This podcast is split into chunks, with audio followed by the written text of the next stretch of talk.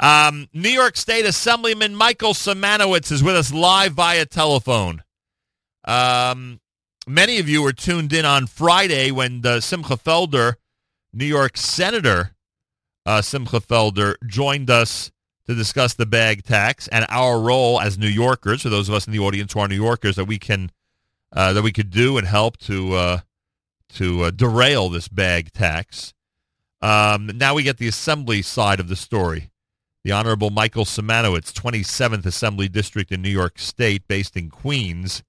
He is uh, with us live via telephone. Assemblyman Simanowitz, welcome to JM and the AM.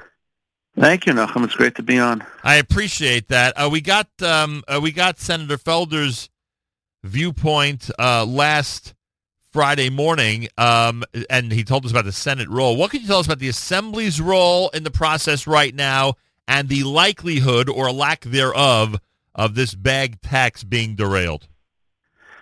So from the very beginning, I mean, Senator Felder and Assemblyman Mike Cusick from Staten Island have really been spearheading this uh, this effort to try to stop this. I mean, it's really it's an egregious tax, and that's what it is. It's a tax. I mean, they call it a fee, but you know, let let let let's call it like we see it. It's a tax.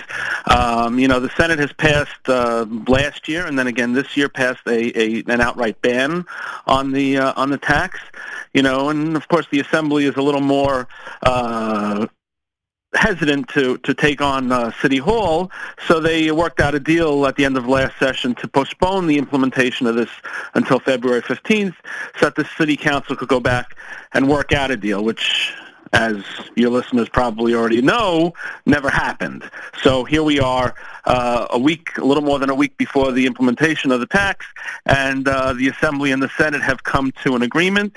Um, hopefully, the Assembly will be passing um, their their legislation in the next uh, either couple of days or perhaps early next week. But I think it'll be this week uh, to put a, mo- a one-year moratorium oh. on the uh, on the tax, um, and after that year, I mean, as of I think January of 18, so in other words, after the next city council is sworn in, they would have to then pass another local law to either implement it, um, to to ban it, or to to modify it in some way, shape, or form. Right. But in the meantime, in the meantime, we on the state level are going to look at the issue. You know, I'm sure Simcha told you.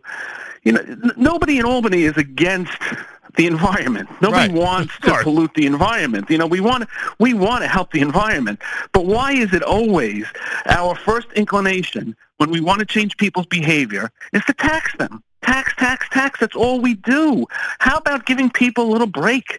Five cents a t- you know, if if by by by, by Councilman Lander's own uh, numbers, he he estimates there are 10 billion bags in circulation right now. Right. So even if even if we change people's behavior by 50%, reduced it by 50%, that's a 250 million dollar tax on on the people who least can afford to pay it. And and it's not going to the government. It's not going to clean up the environment. It's going into the into the pockets of the store owners. I have nothing against store owners, chas v'shalom, but what, what are we doing?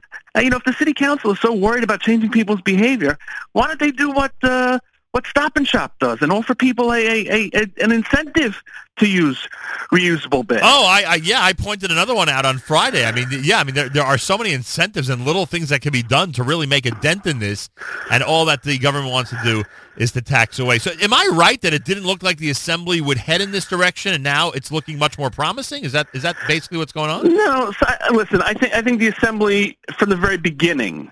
Uh, first of all, there are those of us in the assembly who, from the very beginning, were dead set against this and were willing to do anything to stop it. But I think, as as as a whole, the assembly was against it. Uh, you know, Carl Heastie came out very very early on and said he had issues with the bill.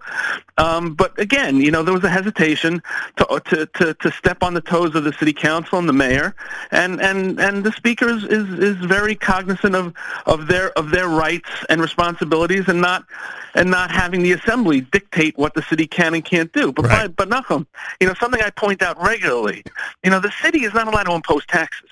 Why is this fee going to the store owners? Right. Because if it were a tax, the city council couldn't impose it. They would have to come to us. The only tax that the city is allowed to impose is a property tax. Right. So instead of calling it a tax, they called it a fee.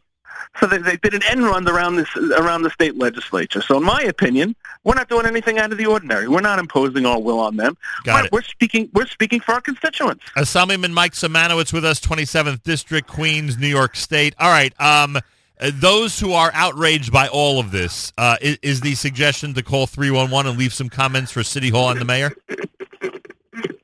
Absolutely, and call your council members and tell your council members you're not happy. That's it. Simple as that. So any New Yorker, anybody in New York State right now who wants to hop on the no bag tax bandwagon, call 311 and just make it known to your city council member, to your uh, to your mayor, uh, that you just you're, you're completely against it. Simple as that, and continue to fight the fight. And obviously, people could be in direct contact with their New York City councilman's uh, office and uh, council member's office and take care of it that way as well. Right. Absolutely, And that's it. Absolutely. Well, we thank you. We know that there's some good people fighting this fight up in Albany, and you're among them. So thank you so much. Oh, and I, thank you, Nachum, and it's easy to follow Simcha Felder's lead. That's very nice, and I'm sure he'll appreciate that. Uh, and Mike Simanowitz, great friend, and uh, in this case, as you see, a great friend of common sense. Monday morning broadcast, more coming up. It's JM in the AM.